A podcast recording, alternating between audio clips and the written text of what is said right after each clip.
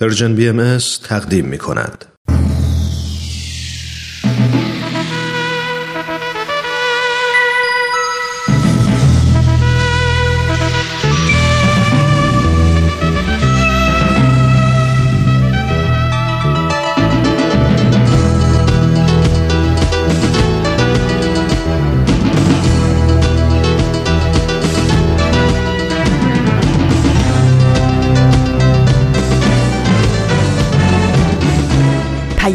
دوست.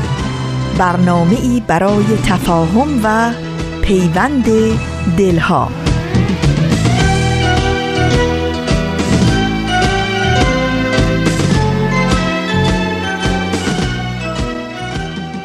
به پرده هفتم خوش اومدید.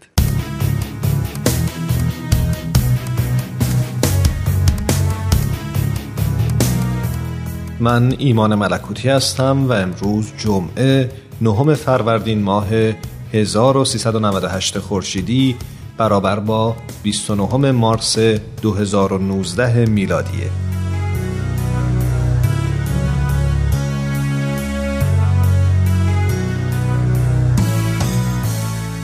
به گفته یکی از اعضای هیئت علمی پژوهشگاه علوم انسانی و مطالعات فرهنگی در بسیاری از فرهنگها و تمدنهای مختلف همواره شاهد اون هستیم که جشنی به عنوان نقطه کانونی وجود داره.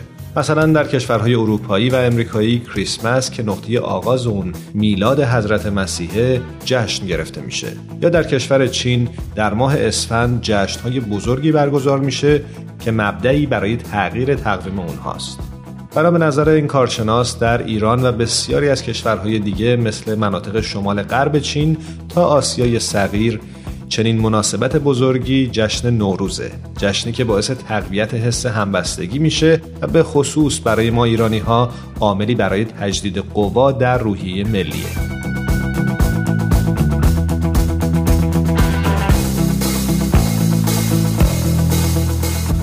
نمی‌دونم چند نفر از شما شنوندگان عزیز مثل من نوعی به مطالعه تاریخ علاقه داشتید یا دارید. اما به نظر من اونهایی که اهل مطالعات تاریخی بودن و هستن این گفته رو تایید می‌کنن که در بین قدمت هزاران ساله تاریخ کشور ما ایران با وجود حوادث مختلف فراز و نشیب های تاریخی و اجتماعی ظهور و فروپاشی سلسله های بزرگ و کوچیک یکی از عواملی که همچون نقطه مشترکی برای هویت ملی همه ما ایرانی ها بوده و خواهد بود جشن نوروزه. جشنی که به قلم یکی از اساتید دانشگاه کوپنهاگ در رشته زبانها و ادیان کهن اینطور توصیف شده. نوروز فقط جشن آغاز سال نو نیست بلکه با بزرگداشت جشن نوروز ما سه مرحله بزرگ از تاریخ فرهنگی و باستانی ایران رو هم جشن می‌گیریم. اول تاریخ کهن ایران که شاهد جشنها و شادیهای گوناگون بوده دوم جشن تداوم سنن باستانی و حیات فرهنگی ایران که تونسته تا امروز ادامه پیدا بکنه و سومی شادمانی امیدوار کننده به سالهای پیش رو و امید به آینده بهتر.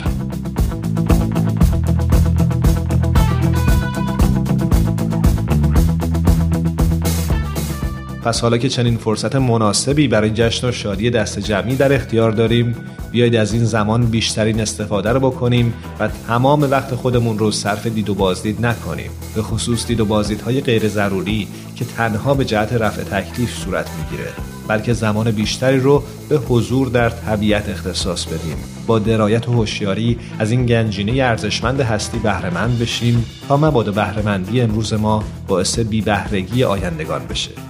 از طبیعت این نعمت رایگان حد اکثر استفاده رو بکنیم و سعی کنیم در این روزهای نوروز و سال نو اگر دستمون می‌رسه و توانایش رو داریم طبیعت اطرافمون رو تمیز و پاکیزه نگه داریم.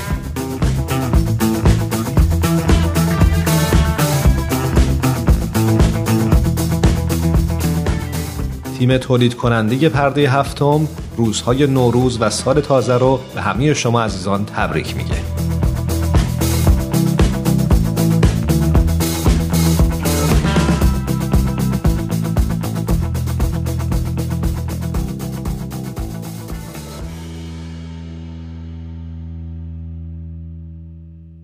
با پرده هفتم همراه بمونید.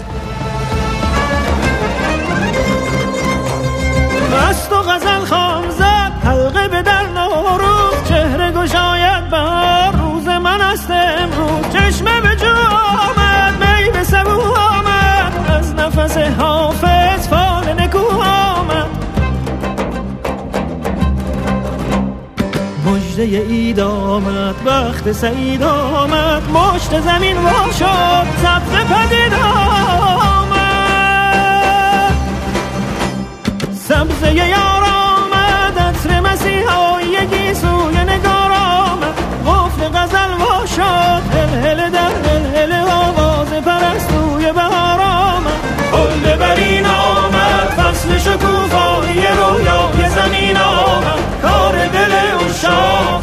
شد از به محبت به سر صفره سینا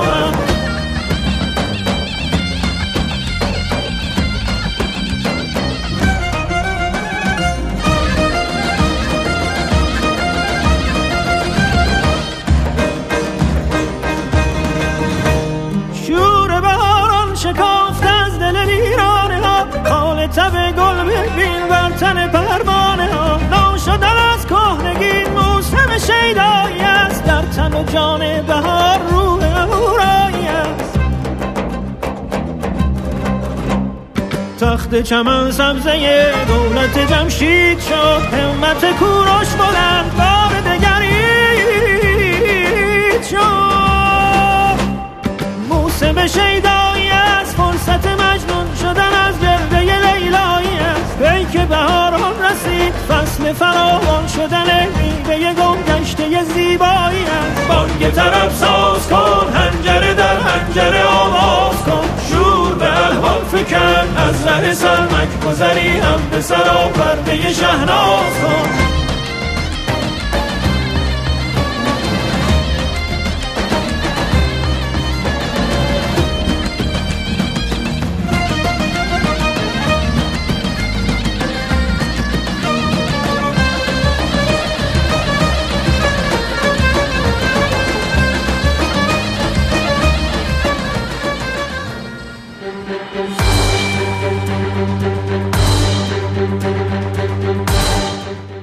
قهرمان.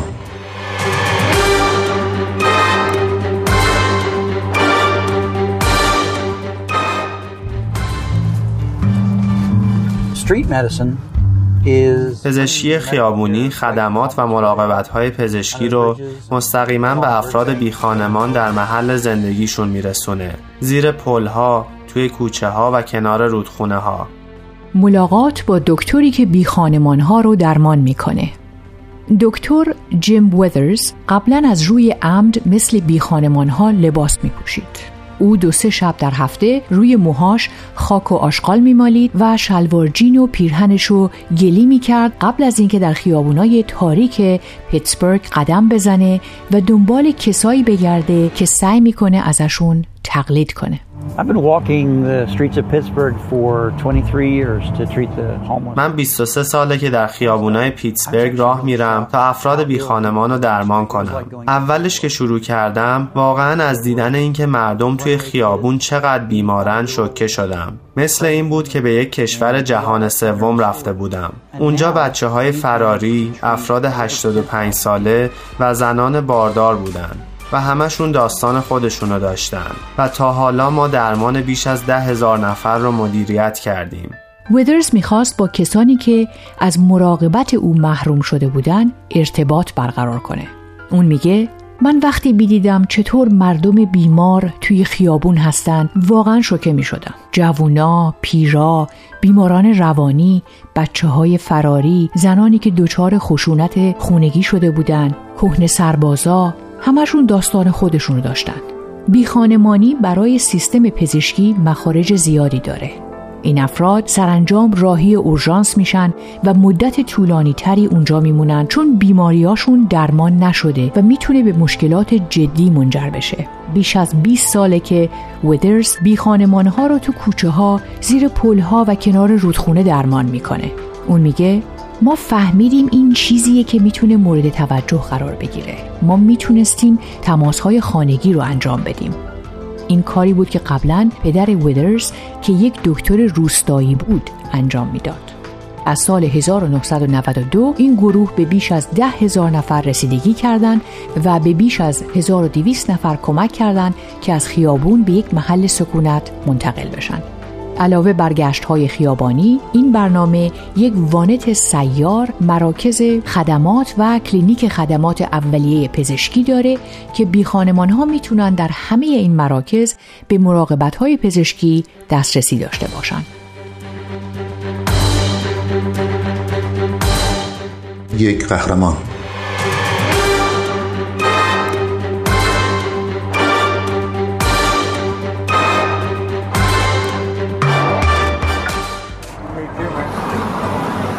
folks that are willing to come to us, we have a mobile medical van. برای افرادی که حاضرن پیش ما بیان یک وانت کلینیک سیار داریم مراکز درمانی بدون وقت قبلی داریم ما با فرد ارتباط برقرار می کنیم سپس بهشون کمک می کنیم تا بیمه درمانی بگیرن و مسکن و مراقبت های پزشکی بگیرن هر جایی که باشن امروزه ویدرز یک جنبش پزشکی خیابانی جهانی رو هم حمایت و تقویت می‌کنه. سازمان غیر انتفاعی او به نام مؤسسه پزشکی خیابانی از جوامع مختلف حمایت می‌کنه تا برنامه های خدماتی خودشون رو شروع کنند. این شبکه شامل چندین تیم در امریکا و سایر کشورهای دنیاست.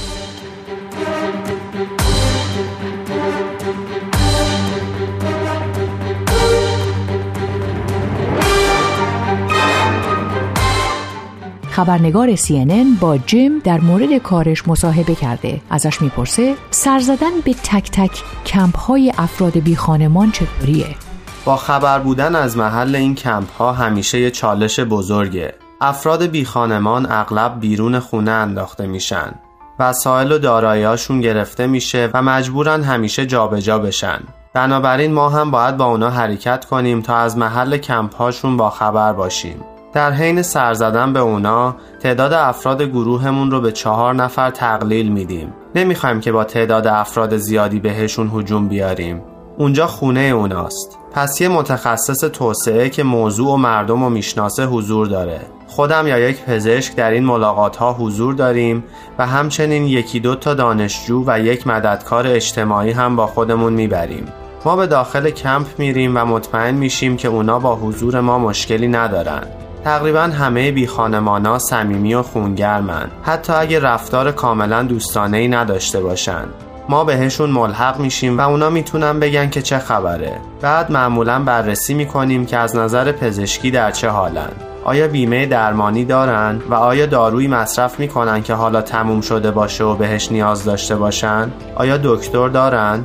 از نظر ما اون چیزی که برای بیمار یا اون فرد مهمه در اولویته. درمان پزشکی که در اونجا انجام میشه به چیزایی بستگی داره که در کوله پشتیمون داریم و تاکید می‌کنیم که این مراقبت کافی نیست و هدفمون اینه که بهشون مراقبت های ابتدایی و اولیه رو ارائه بدیم. چه بیماری های اونجا می‌بینین؟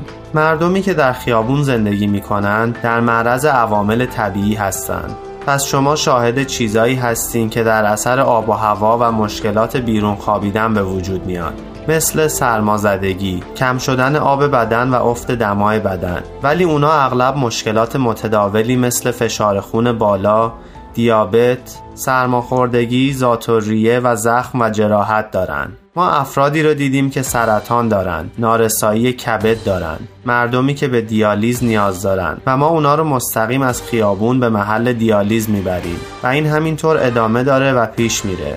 ما تقریبا همه بیماری هایی رو که من از نظر کلینیکی دیدم و حتی چیزهایی رو که ندیدم رو هم اونجا می‌بینیم. و این کمپ ها متاسفانه یک محیط غنی برای آموزش پزشکیه.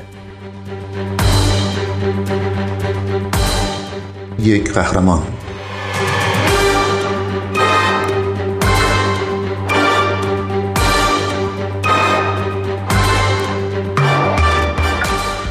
شما خیابون رو برای دانشجوها مثل یک کلاس درس در نظر می‌گیرین. اونا اونجا چی رو تجربه می‌کنن؟ من اینو در چشمان دانشجوهایی که با خودم می‌برم می‌بینم. اونا می‌بینن که چطور تعداد زیادی از مردم در مکانهایی زندگی می‌کنن که شما هرگز نمی‌خواین اونجا زندگی کنین. جاهایی با تغییرات آب و هوا، بارون و سرما. من فکر می‌کنم اونا همچنین شانس اینو دارن که موفقیت رو ببینن. وقتی یک فرد خیابونی رو می‌بینن که موفقه و ناامیدی اونو از پا در نیاورده دیدگاهشون به زندگی عوض میشه. کلاس خیابونی شور و اشتیاقشون رو شعله ورتر می‌کنه. به نظر من درسی که افراد بی خانمان در مورد انسانیت و گوش کردن به مردم به ما میدن چیزی بالاتر از تمام درسهای پزشکی و سلامته. من دوست دارم به دانشجوهام به چشم ویروس نگاه کنم که اونا رو توی خیابونا پخش می‌کنم و اونجا دوره دستیاری پزشکیشون رو آغاز می‌کنن آرزوی شما برای آینده چیه؟ دوست دارم اینجوری ببینم که هر کسی که هنوز توی خیابون زندگی می‌کنه از مراقبت های پزشکی برخورداره که مستقیما اونو دریافت می‌کنه و دوست دارم شاهد این باشم که هر دانشگاه پزشکی یک کلاس خیابونی داشته باشه. من زندگیمو تا جایی که ممکنه وقف پیدا کردن کسانی کردم که مشتاق انجام کمک و خدمات پزشکی به افراد بیخانمان محله خودشونن. صرف نظر از خوبی و نیکی که این کار به همراه داره و مقدار پولی که پس انداز میشه انجام پزشکی خیابونی در هر جامعه ای خود ما رو هم متحول می‌کنه. ما اینجوری حس می‌کنیم که در این راه همه با همیم. چیزی که ما باید بهش افتخار کنیم اینه که ما می‌تونیم مردم و اونجوری که می‌خوان درمان بشن درمان کنیم. It really is a wonderful feeling that people on the street are این یه حس خیلی خوبیه که صدای مردم توی خیابون در زمینه مراقبت های بهداشتی و پزشکی داره شنیده میشه. یه چیزی هست که ما باید بهش افتخار کنیم. این که ما حقیقتا مردم و اونجوری درمان می‌کنیم که می‌خوان درمان بشن. برگرفته از سایت CNN Hero. اگه دوست دارید با قصه قهرمان این هفته ما بیشتر آشنا بشید یه سری به شبکه های اجتماعی و کانال تلگرام BMS بزنید. یادتون نره که قسمت های دیگه این مجموعه رو هم می‌تونید در وبسایت ام اس بشنوید.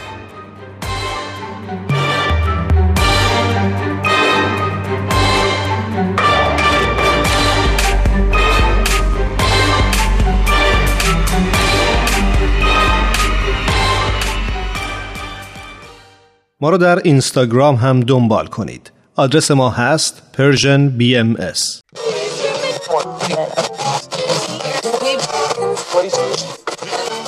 اگه امروز حالت خوبه اگه یه عالم انرژی مثبت داری اگه حس خوبی داری و دلت نمی‌خواد که اونو از دست بدی اگه می‌خوای برای شروع هفته تازه انگیزه داشته باشی فقط کافیه که فرکانس ذهنتو روی موج مثبت رادیوی ما تنظیم کنی.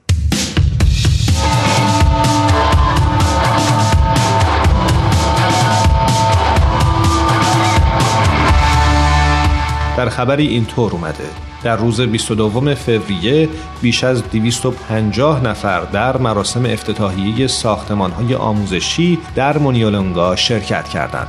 در حالی که در روز اول مارس 130 نفر در افتتاح مرکز کشاورزی محلی در کابو حضور یافتند. در کانون فرایند تغییر و تحول اجتماعی که در زامبیا در حال انجامه این باور راسخ وجود داره که هر جمعیتی این حق و مسئولیت رو داره که مسیر پیشرفت خودش رو تعیین کنه آموزش و پرورش به عنوان وسیله‌ای برای کشف توانمندی های بالقوه مردم جهت مشارکت در توسعه و پیشرفت جوامع و اجتماع بزرگتر در نظر گرفته میشه.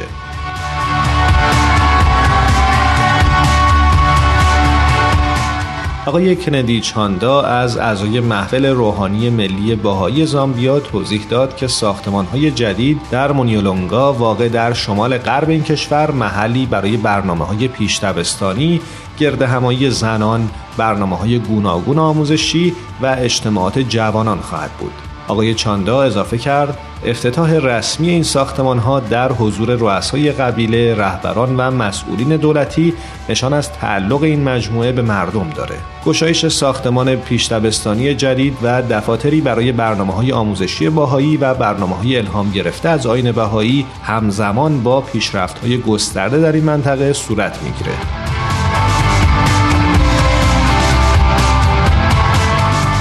از سال 1962 که آموزه های بهایی به مردم لوندا معرفی شد بسیاری از اونها با تعالیم حضرت بهاءالله ارتباط برقرار کردند و تلاش کردند این تعالیم رو برای پیشرفت مادی و معنوی مردم به کار بگیرند.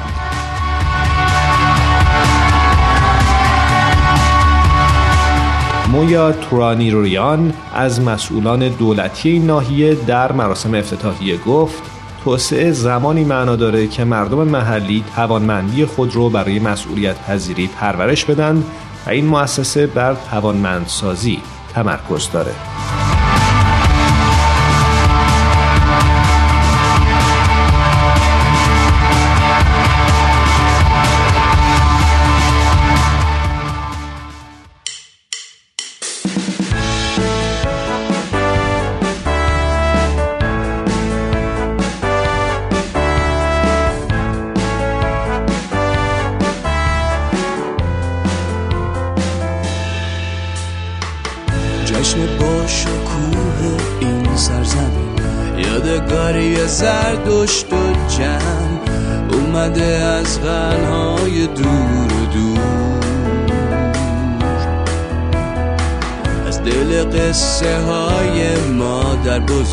روزگار خوب کودکی کرده از مرزهای ایران عبور.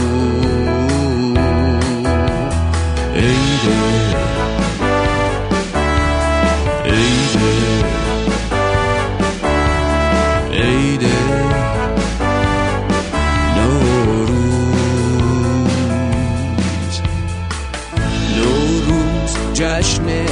سرزمین دنیا شده روشن از این.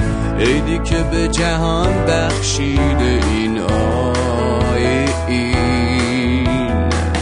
نوروز با نوید زندگی عشق و مهر و هم بستگی با نام بها میره به جنگ تیرگی.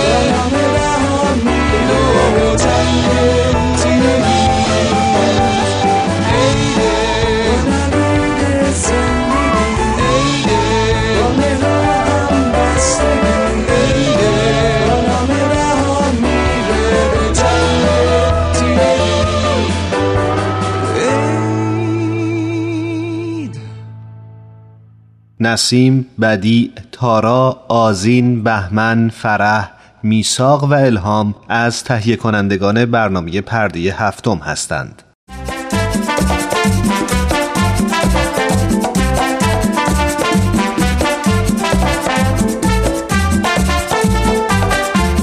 و به راستی چه زیبا می‌گوید تهمینه میلانی که من زن بودنم را دوست دارم بانوی سرزمین من اگر تو نیز زن بودنت را دوست بداری و خود را باور کنی یقین بدان که هیچ محدودیتی نخواهد توانست مانع پیشرفت و ترقیت گردد.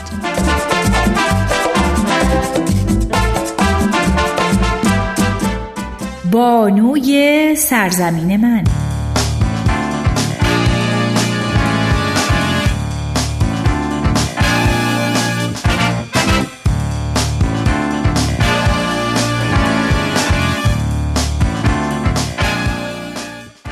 وقتی که صحبت از دستیابی به توسعه پایدار و حفظ بستر حیات برای بقای انسان و همه موجودات زنده به میون میاد شکی نیست که نمی‌تونیم نقش جنگل ها رو نادیده بگیریم جنگل هایی که در پایداری زمین و شادابی حیات انسان ها، جانوران و گیاهان نقشی غیرقابل انکار دارند. ولی سوال اینجاست که آیا تا به حال برای ارتقاء سطح آگاهی عمومی درباره اهمیت جنگل و جایگاه اون در تحقق توسعه پایدار اقدامی صورت گرفته؟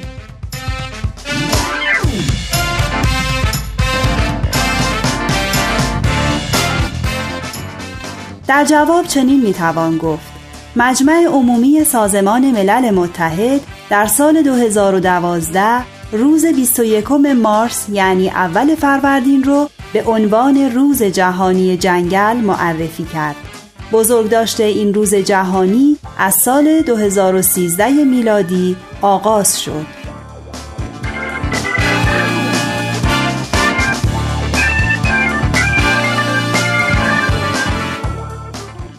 گفتنی است هر ساله روز بین المللی جنگل برگزار میشه تا به این وسیله ملتها و دولتها از اهمیت جنگل و نقش حیاتی اون در ریشهکنی فقر، پایداری زیست محیطی و امنیت غذایی آگاهی یافته و برای سازماندهی فعالیت‌هایی در سطح محلی، ملی و بین المللی تشویق بشن. فعالیت هایی همچون راه اندازی برنامه های حمایتی درختکاری و افزایش سرانه فضای سبز درختی در سطح بین المللی.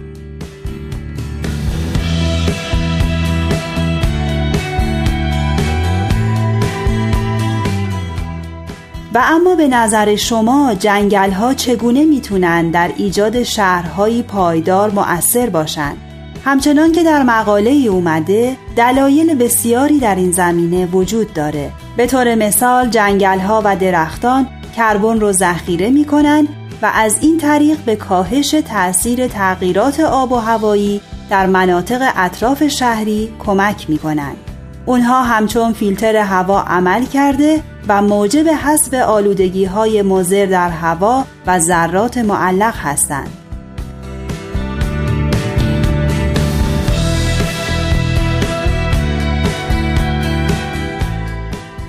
چوب حاصل از درختان شهری و های کاشته شده در حومه شهرها انرژی های تجدیدپذیر برای پخت و پز و گرمایش رو فراهم کرده که به این جهت سبب کاهش فشار روی جنگل های طبیعی و وابستگی ما به سوخت های فسیلی میشن.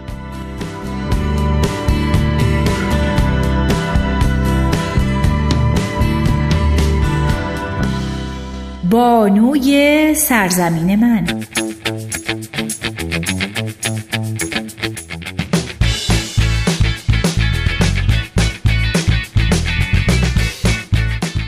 حال که صحبت از جنگل به میون اومد شاید بد نباشه که یادی بکنیم از بنیاد بین المللی درخت. آنچنان که در خبری اومده بنیاد بین المللی درخت The International Tree Foundation برنامه بلند پروازانه ای رو به مناسبت صدومین سال تأسیس این بنیاد در دست اجرا داره. کاشت بیش از 20 میلیون درخت در اطراف و درون جنگل های مرتفع کنیا تا سال 2024 میلادی.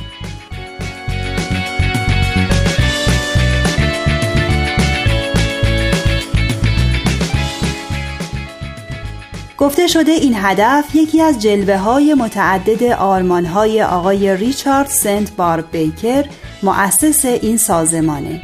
آقای بیکر که با نام سنت بارب شناخته می‌شد یکی از فعالان پیشگام حفظ محیط زیست و از اولین بهاییان بریتانیا بود.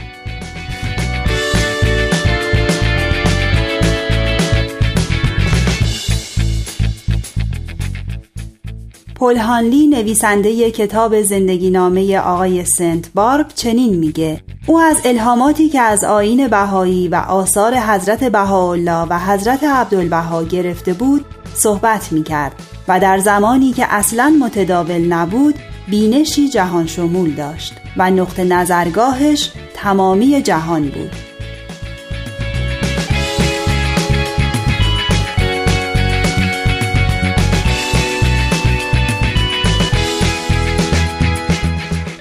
بنیاد بین المللی درخت که در ابتدا نام اصلیش مردان درخت یا من تریز بود تنها یکی از سازمانهای متعددیه که آقای سنت بارب در طول حیاتش تأسیس کرد. تخمین زده شده که در نتیجه تلاش های او و سازمان هایی که تأسیس و یا حمایت کرده حدود 26 میلیارد درخت در سراسر جهان کاشته شده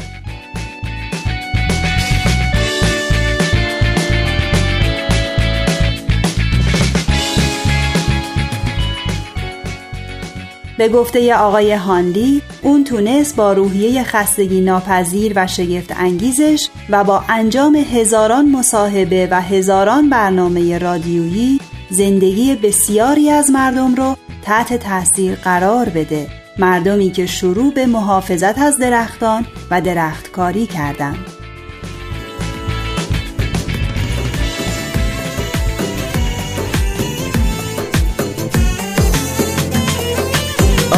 به صحرا با خودتو فصل بهاره اریم تو باغا نکنیم گردش که گل بزاره ای دوست دیرین شیخه و شیرین رتی چه غمگین. امام سراغت کوربی چراغت سختم ده داغت آن لحظه که با تو بودم آتش عشق تو دامنی زد این سوزان وجودم دشت و بیابون گل زمه دامون گل یخت کن یاد تو غمگین می سنگین خور سفره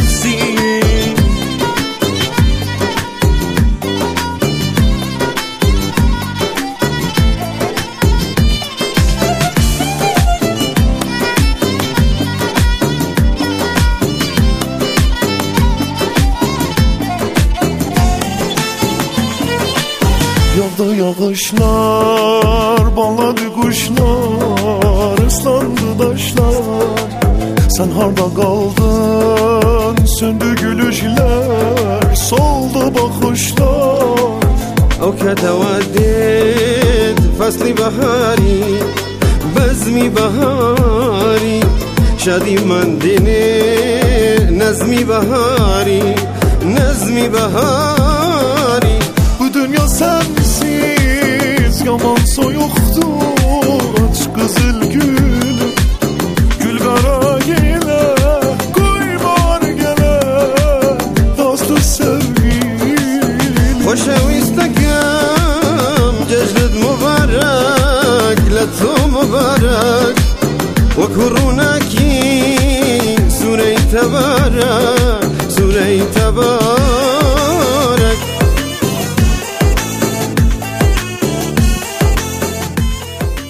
اگه برنامه های این روزهای پرژن بی ام رو دنبال کرده باشید حتما با قسمت بعدی برنامه آشنا هستید.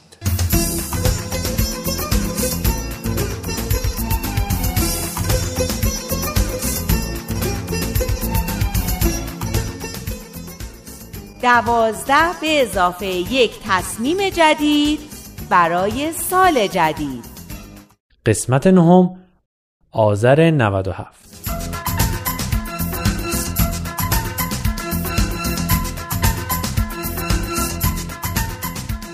به به عیدتون مبارک صد سال به این سالها. یه جورایی با هم رفیق شدیم ما هر روز داریم با هم عید دیدنی می‌کنیم.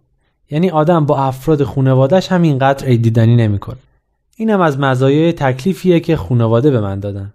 اینکه هر روز بشینم و درباره سال گذشته فکر کنم و ازش پند و اندرز بگیرم و برای سال آینده به خودم قولهایی بدم.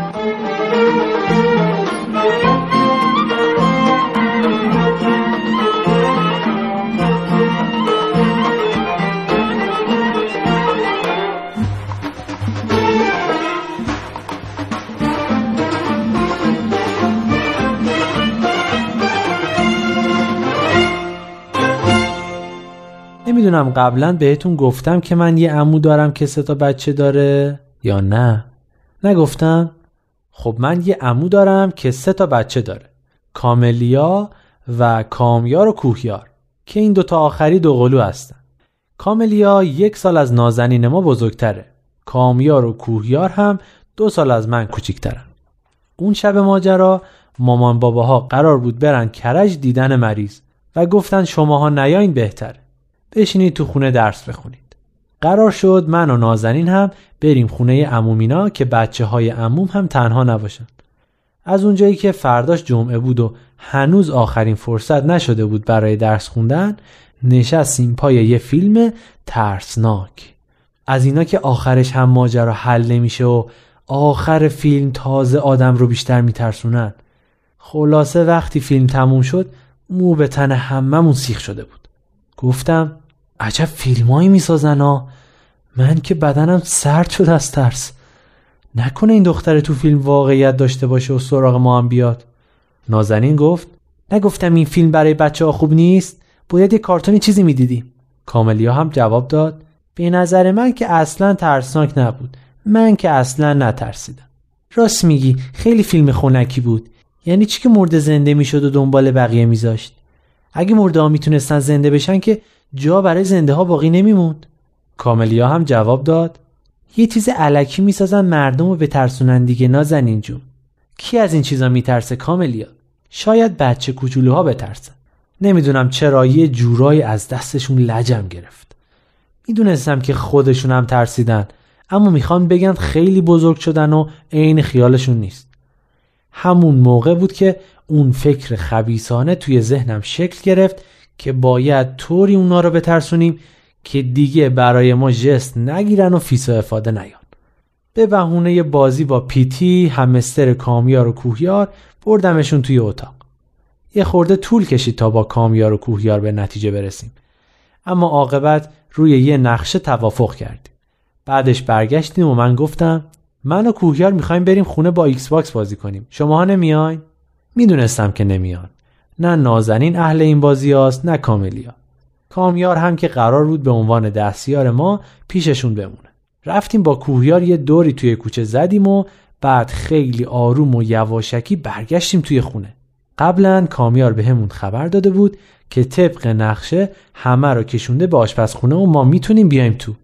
آپارتمان امومینا دو تا در ورودی داره و ما راحت رفتیم توی کمدی که توی اتاق کامیار و کوهیار بود. تا نقشمون رو اجرا کنیم. کامیار هم از توی آشپزخونه شروع کرد به فیلم بازی کردن. واقعا که نقشش رو خیلی خوب بازی می‌کرد. ما صداشون رو از توی کمد میشنیدیم و به زور جلوی خندمون رو گرفته بودیم.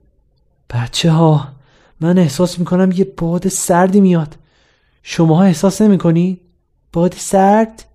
نه. نکنه نایمینا در باز گذاشتن؟ نه در که بسته است. حالا نوبت ما بود. شروع کردیم از خودمون صدای ناله و خسخس در آوردن. توی کوچه کلی با کوهیار تمرین کرده بودیم و صداهای مختلف رو آزمایش کرده بودیم که چه صدایی از خودمون در بیاریم. چقدر اون شب خندیدیم. کامیار برای اینکه صدای ما شنیده بشه گفت یه دقیقه ساکت چین ببینم باد از کجا میاد. داشتیم نفس کم می آوردیم که نازنین بالاخره متوجه خسخس و ناله ما شد. یه صدای نمیاد؟ این صدای چیه؟ کامیار گفت وای بچه ها صدای ارواحه. نکنه نعیم و کوهیا رو کشته باشن. من که نزدیک بود همونجا بزنم زیر قهقه واقعا که این کامیار تو مزخرف گفتن رو دست نداره. کاملیا که حسابی ترسیده بود ولی مثل همیشه می‌خواست به روش نیاره گفت برو بابا تو هم. یه فیلم دیده چقدر ترسیده. حتما صدای باده. این حرف به این معنی بود که ما باید ثابت می‌کردیم صدای باد نیست. شروع کردیم به بلندتر ناله کردن. کوهیار آخ آخ هم می‌کرد که من جلوشو گرفتم. اگه ادامه می‌داد صداش رو میشناختن. نازنین به کامیار گفت فکر کنم صدا از تو اتاق خوابا میادا ما دوتا بی اختیار صدامون یه لحظه قطع شد. بعد دوباره شروع کردیم. کامیار می‌دونست که اگه بیان توی اتاق ما رو صد درصد کشف می‌کنن. گفت به نظرم صدا از یه جایی همین جاها میاد از پشت اون ظرفای مسی. همینطور که کامیار داشت ردگم می‌کرد کوهیار در یک عمل مبتکرانه از توی کمد دست دراز کرد و در قفس پیتی رو باز کرد. فکر کنید یه همستر گنده با دو تا چشم آتشین. پیتی که از این آزادی ناگهانی خیلی ذوق کرده بود یک راست دوید به سمت آشپزخونه همون جایی که خاطرات خوشی ازش داشت. یهو صدای جیغ شنیدیم و شکستن و زمین خوردن. کوهیار می‌خواست بره ببینه چه خبر شده اما من جلوشو گرفتم. اول باید رسما برمیگشتیم. یواشکی رفتیم بیرون و دوباره کلید رو انداختیم تو در و با سر و صدای زیاد برگشتیم. سر و صورت کاملیا خونی شده بود و نازنین هم جارو آورده بود که زمین رو جارو کنه.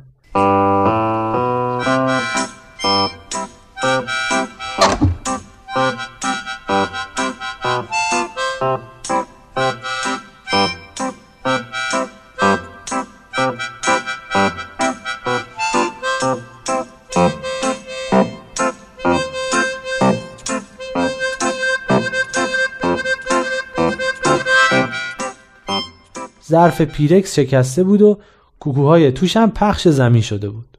چه افتضاحی. نگران کامیار و کوهیار بودم که یه وقت هممون رو لو ندن. با یه نگرانی واقعی پرسیدم ای کاملیا چی شده؟ کامیار چه بلایی سر کاملیا اومده؟ نگاه معنیداری به کامیار کردم که حواسش باشه و چیزی رو لو نده. نمی‌دونم یهو جیغ کشید و ظرف پیرکس رو انداخت. نمی‌دونم چرا ولو شد رو زمین. نمی‌دونم چه شد. چرا اینقدر ترسیدی کاملیا؟ چیز خطرناک و ترسناکی اینجا نیست. حالا چرا خوردی زمین؟ تو دلم گفتم کامیار تو دیگه کی هستی؟ داشتم ظرف کوکو رو میذاشتم روی میز که این پیتی احمق پرید تو پام. بوهیارم دست کمی از داداشش نداشت. پیتی؟ پیتی که تو قفسشه. نازنین به سرعت رفت به سمت اتاق کامیار و کوهیار که ببینه پیتی کجاست. ظاهرا پیتی بیچاره بعد از اون استقبال فاجعه باری که ازش شده بود از خیر اون آزادی نکبتی گذشته بود و برگشته بود به همون قفسش. نازنین برگشت و گفت راست میگه پیتی تو قفسشه. گفتم بذار ببینم. مطمئنا پیتی در قفسش رو دیگه نبسته بود. رفتم تو اتاق و در قفس رو بستم. دیگه هیچ کس نمی‌تونست ما رو متهم کن تا اینکه نازنین گفت راستی شما دوتا از کجا پیداتون شد؟ سوال خیلی خوبی بود. ما دوتا ما دوتا برگشتیم ببینیم شما نمیاین بازی. خب تلفن می‌زدین. برای چی پاشدین اومدین؟ من همیشه گفتم که نازنین دختر خیلی باهوشی. یهو فریاد زد. نه این به خدا به مامان بابا میگم تا پوست از سرت بکنن. چه درد سرتون بدم؟ نیم ساعت بعد مامان باباها از راه رسیدن و ما نتونستیم زیر بازجویی دووم بیاریم. Xbox من رفت تو کمد بابا و تا بعد از امتحانای آخر سال هم از حبس در نمیاد. کوهیار و کامیار هم حسابی تنبیه شدن آخرش هم ما تنبیه شدیم. در حالی که قرار بود دخترها تنبیه بشن. همونطور که به کامیار و کوهیار هم گفتم همه چیز این دنیا به نفع دختراست. حالا از این ماجرا چه درسی بگیریم؟ این چطوره؟ من قول می دهم که در سال 98 اگر کسی را ترساندم از خانه بروم بیرون و دیگر باز نگردم.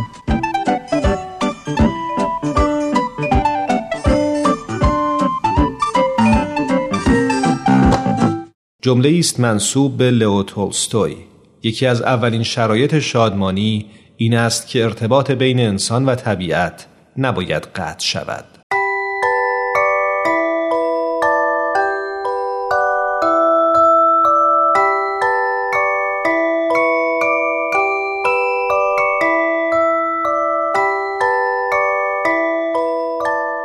ام استودیوز به سفارش رادیو پیام دوست این برنامه رو براتون تهیه کرده بود.